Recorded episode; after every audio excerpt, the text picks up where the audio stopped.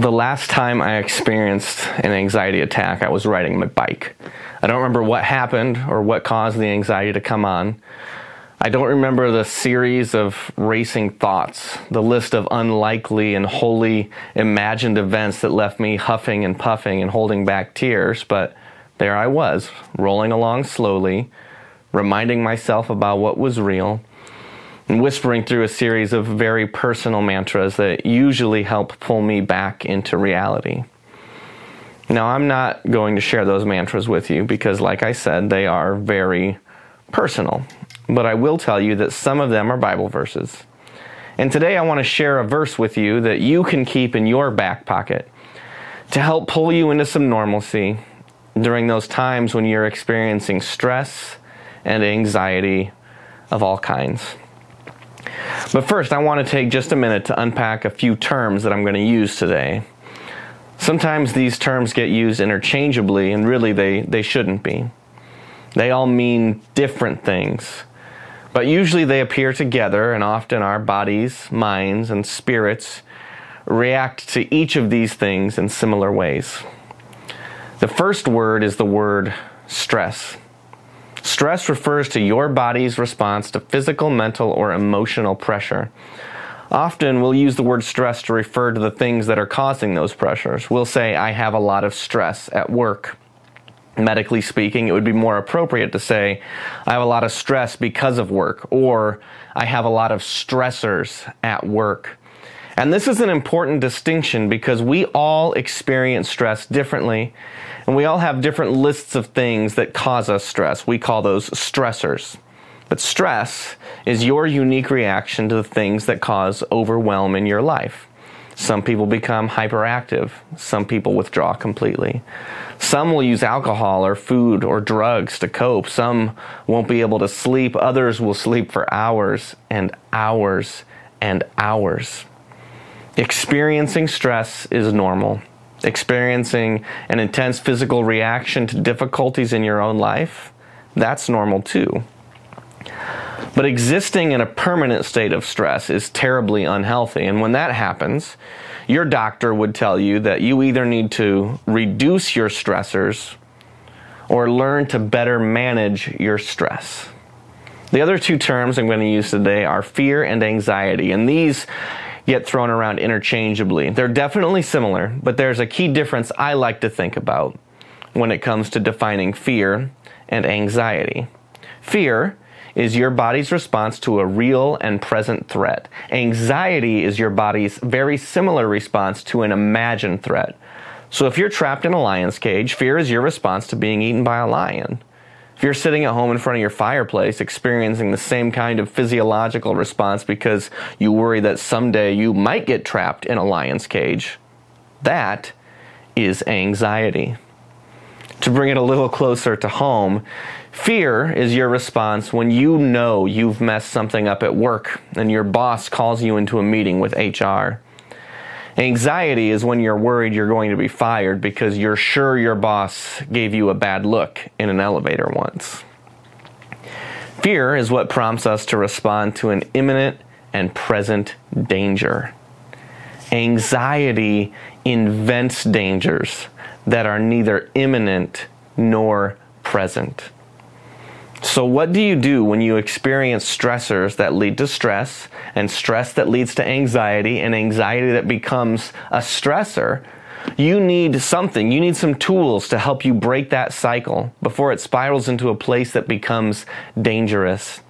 There are a lot of tools that you can use to interrupt the cycle, and if you need those tools, you should talk to a doctor or a therapist to better determine what's going to work for you.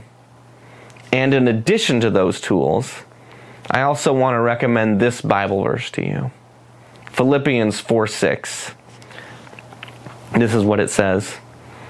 Do not be anxious about anything, but in every situation, by prayer and petition, with thanksgiving, present your requests to God.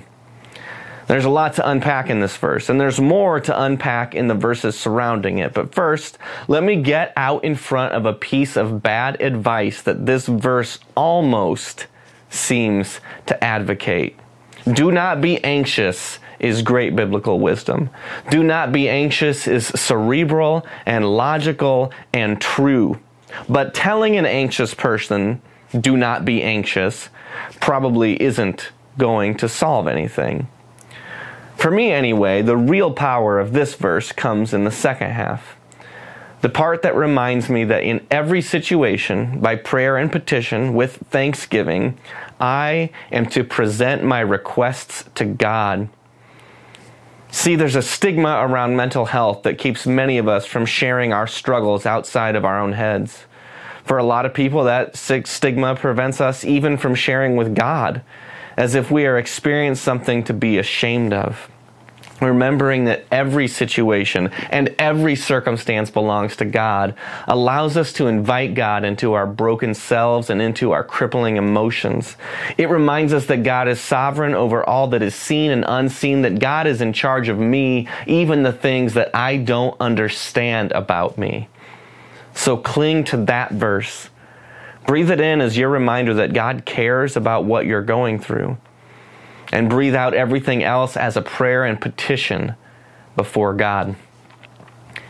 I told you there was more to unpack in the verses surrounding, so let's jump backwards to Philippians 4:4, a verse that's often been used as a comfort for those struggling with depression or anxiety. Rejoice in the Lord always. I will say it again, rejoice. Now, I understand the temptation to write this verse off as another piece of bad advice. You can't just tell an unhappy person to just be happy, after all. I'm guilty of having read this verse the same way. In my lowest moments, I want to complain at it. Look at my life, I shout. What do I have to rejoice about? But the answer to that question is right there. Rejoice in the Lord. The verse doesn't advise us to rejoice in our circumstances or our wealth or our social lives.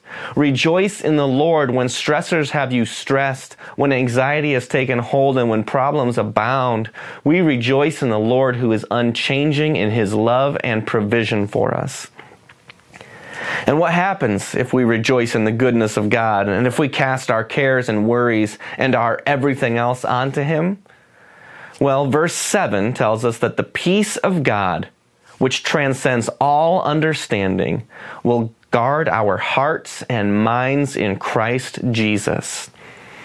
The word guard there refers specifically to the Roman armed sentries who were ever present in the town of Philippi. They were in charge of everything from sussing out intruders to shooing away the rabbits who came to eat crops from a family's garden. Rejoice in the Lord. Present everything to God, no matter how small or how invisible it seems, and the peace of God will live in your heart, seeking out the anxieties that threaten your well-being.